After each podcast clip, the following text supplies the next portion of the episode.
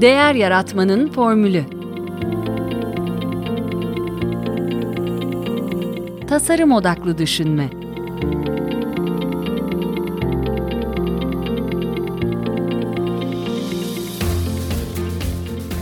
Merhaba, ben Mete Yurtsever. Geçtiğimiz hafta e, Değer Yaratmanın Formülü'nde e, Piotr e, Griko'yu ağırlamıştım. Hofstede Insight'ın, MENA'nın kıdemli ortaklarından. Şimdi onunla yaptığımız bölümün bir Türkçe özetini sizinle paylaşmak istiyorum. Kültür her ne kadar elle tutulabilir bir şey değilmiş gibi görünse de aslında hissedilebilir, ölçülebilir ve doğru araçları kullanırsanız planlanabilir ve değiştirilebilir bir şey olduğunu söylüyor Piotr. Gert Hofstede bir mühendis eğitimi almış biri olarak çağdaşları sosyolog, antropolog ve akademisyenlerden e, biraz farklı ele almış kültür meselesini. E, farklı milletleri nasıl karşılaştırabilirim diye bakmış.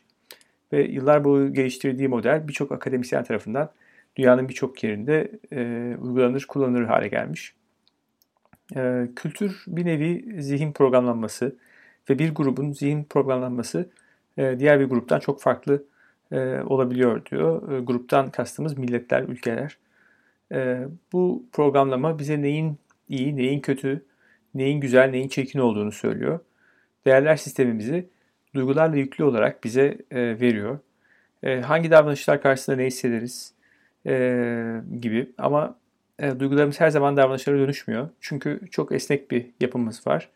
E, yani e, bize bir davranış dayatılıyor olabilir ve biz ona uyabiliriz. E, ama soru şu ki e, ne kadar sürdürebiliriz eğer olumsuz bir duyguya e, sahipsek bu davranış hakkında. E, duygularımızı oluşturan da e, bizi saran çevre, yetiştirilme şeklimiz, ailemiz, okul, din, yani ağırlıklı hayatımızın ilk yıllarında kazandığımız deneyimler. Dolayısıyla ulusal kültürü oluşturan en önemli şey nasıl hissettiğimiz. Bir terim daha var. O da nasıl çalıştığımızı, işleri yürüttüğümüzü gösteriyor. Kurum kültürü yani. Amerikalıların dediği gibi işte burada işler böyle yürür e, kalıbı. E, ülke kültürü e, bana gördüğüm uygulamalar karşısında kişisel olarak nasıl hissettiğimi veriyor. Hoşuma gidiyor mu, bağlılık hissediyor muyum? E, eğer o kurumda kalıyorsam, o kültürü benimsiyorum e, demek. E, sonuçta ülke kültürü kurum kültürüne bir yönlendirme yapıyor ama e, kurum kültürü nasıl iş yapacağımızı belirliyor. Aralarındaki temel farklardan biri de 50 e, yıldır yapılan çalışmalarda ülke kültürlerinde çok az değişim tespit edilirken kurum kültürü çok daha değişken bir yapıya sahip. Çünkü e, şirket stratejisini değiştirirse veya pazar koşulları değişirse e, bunun kurum kültürü üzerinde etkisi olur. En canlı örneği e, bugünlerde yaşadığımız COVID-19. E, seyahatlerin olmaması, ofis ortamından uzaklaşmak, izolasyon, dijitalizasyon e, hızlandı e, ve e, iş yapış şekillerimizi derinden etkiledi. E, dolayısıyla Covid insanların ne hissettiklerini belki değiştirebilir ama bunun etkisi olursa da uzun bir zamana yayılacak diyor. E, ben de son 50 yılda e, Türkiye'nin kültürünün değiştiğini savunuyorum ama e, tabii Türkiye'nin son 50-60 yılda atlattığı büyük badireleri de e, onların etkisini de unutmamak lazım. Bir de ülke içindeki farklılaşmalar var. Doğu, Batı, Kuzey, Güney arasında onu soruyorum. Nasıl yorumluyorsunuz bunu diye. Piotr diyor ki bir lisanınız varsa bu farklılıkları daha iyi anlayabilirsiniz. Yani burada e, lisandan kastı Hofstede'nin e, altı boyutlu e, ölçeği. E, bunun sayesinde farklılıkları haritalayabiliyoruz e, diyor. E, ancak iş hayatında e, ki şirketin iş, aktif olduğu alan bu. E, iş dünyası da bununla ilgileniyor. E, yukarıdan baktığında Türkiye'nin ve farklı nesillerin ortak değerleri neler diye bakıyorsun. E, hatta e, Türkiye'deki e, baby boomerlarla işte millennial'lar arasındaki farkın e, Fransa'daki veya Rusya'daki baby boomer ve e, millennial'lar arasındaki farkla birebir aynı olduğunu göreceksiniz diyor. Bu baby boomer e, işte X jenerasyonundan da önceki e, jenerasyon e, sanıyorum aşinasınızdır. E, dolayısıyla e, ülke içindeki ortak paydaya bakarak insanların nasıl motive olduklarını, nasıl sosyal, ekonomik ve çalışma bağları kurduklarını anlamaya çalışıyoruz. E, bu da e, pratik anlamda e, şirkette toplantıların nasıl yapılması gerektiğinden tutun da e, içeride ve dışarıdaki paydaşlarla nasıl iletişim kurulması gerektiğine dair bize değerli ipuçları veriyor. E, bütün bunlar şirketin değer yaratmasında önemli rol oynuyor diyor. E, sonraki sorum e, kültürle uğraşan e, herkesi bulduğumda sorduğum bir soru aslında. E, iş hayatında Batı'nın başarı için dayattığı çalışma kültürünün e, Doğu uygulayabilir mi, uygulamalı mı diye soruyorum. Yani bu soru için teşekkür ediyor çünkü çok karıştırılan bir durum e, bu diyor. E, Amerikan sisteminin e, iki şekilde tesir ettiğini söylüyor. Birincisi sermaye yoluyla yani e, parayı ben veriyorsam işi benim istediğim gibi yapacaksın e, yaklaşımı. E, diğeri ise eğitim. E, işte bu konudaki kitaplar, e, vaka analizleri, bütün bu e, programların, e, eğitim programlarının e, dayattığı e, yöntemler diyelim. E, ama e, kültür bir nehir gibidir. E, zaman zaman sakin, bazen de böyle köpüre köpüre akar, hızlı akar diyor. E, bir kaya atarsanız ne olur? Böyle bir e, dağdan akan bir nehire hiçbir şey olmaz. Su etrafından e, üstünden geçer gider.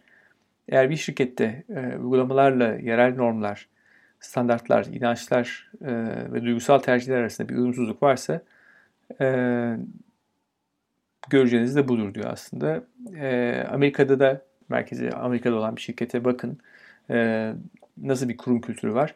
Ama aynı şirketin işte Çin'deki ofisine bakın. Aynı sözler belki duvarlarda asıldır ama e, değerleri birebir e, taşıyamadıklarını görürsünüz. E, yani kurum kültürü ulusal kültürü örtebilir ama tamamen hükümsüz bırakamaz. E, bir insanın e, büyürken edindiği değerler e, sistemini değiştirmeniz çok zor. Beyin yıkamak bir çözüm olabilir ya da sizin dünyanızı, dünyaya bakış açınızı değiştirecek çok önemli deneyimler yaşamış olmanız lazım diyor bunun için. Bir ortamda nasıl hareket etmen gerektiğine uyum sağlayabilirsin ama değerler sistemi aslında aynı kalır diyor. Burada iki örnek veriyor. İlki örneğin gençler şimdi online yaşayan nesil dünyanın her yerinde varlar. Aynı oyunları oynuyorlar, aynı müzikleri dinliyorlar. Ama yaşama bakış açıları aslında çok farklı. E, diğeri de Avrupa Birliği. E, onlar da işte bir şekilde ortak hareket etmeyi başarıyorlar ama e, ulusların kimliği her zamankinden daha net, daha keskin. E, Avrupalı diye adlandırabileceğimiz bir kimlik yok. E, hepsi birbirinden çok farklı diyor. E, öte yandan da e, Japonya, Çin, e, Birleşik Arap Emirlikleri gibi ülkeler batıdan e, bazı uygulamaları kendi yaşamlarına katıyorlar ama hepsi özlerine çok sadıklar ve çok net bir duruş gösteriyorlar. E, ez cümle e, yani sizin için önemli olan değerli bulduğunuz şeyleri başka kültürden alıp uygulayabilirsiniz ama bunu kendinize özgün bir şekilde yapmalısınız. Bir kültürü kültürü alıp olduğu gibi başka yerde uygulamaya çalışanlar o nehre kaya atıp akışını değiştirmeyi uman e, kişilere benziyorlar diyor.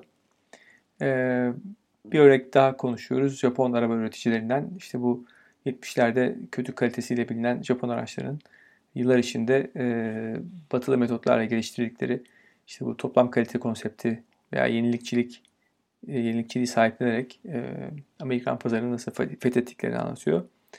Burada hakikaten e, genç nesil hatırlamaz. Bizim çocukluğumuzda e, yani işte 80'lerde e, Japon tapon denirdi. Yani Japon malı, tapon malı. E, yani kalitesiz e, ürün e, anlamda kullanılırdı. Bugün belki Çin Hatta belki e, işte Kore malları için 5-10 sene önce söylenen e, söylendiği gibi e, hakikaten bu ulusların e, başarısı yabana atılacak gibi değil. Elde ettikleri ilerleme. E, bir örnekte danışmanlık dünyasından veriyor. E, bir yöntem e, danışman ordusuyla şirkete gidip e, bir sürü rapor ve reçete vermek. E, bir diğeri ise e, bilgiyi getirerek o şirketin çalışanlarının e, bunları kendisine uydurmasına yardımcı olmak e, kendi yaptıklarını da bu ikinciye örnek olarak veriyor. Bir örnek vermesini istiyorum kendisinden. E, Dubai'de kurulu e, Noorbank e, vakasını anlatıyor. E, banka 2008'de bu tam Lehman Brothers skandalıyla aynı zamanlarda e, hayatına başlıyor ama hiçbir zaman istenen başarıyı yakalayamıyor. E, alıcı da bulamıyor. E, nihayet 2017'de hissedarlar e, yeni bir CEO görevlendiriyorlar. E, işi çevirip e, bir IPO imkanı yaratmak için. E, CEO da şirketi dönüştürmek için kolları sıvıyor. Amacı e, bankayı geleneksel yapıdan bankacılık lisansı olan bir teknoloji şirketine dönüştürmek. Elinde bir e, strateji var ve onun için e, yardıma ihtiyaç duymuyor ama uygulamak için bir kültür değişikliğine ihtiyacı olduğunu görüyor ve e, işin sırf kültür tarafı için Hofstede Insight'ı görevlendiriyor. E, Hofstede Insight ise ilk iş olarak bir kültür ekibi kuruyor.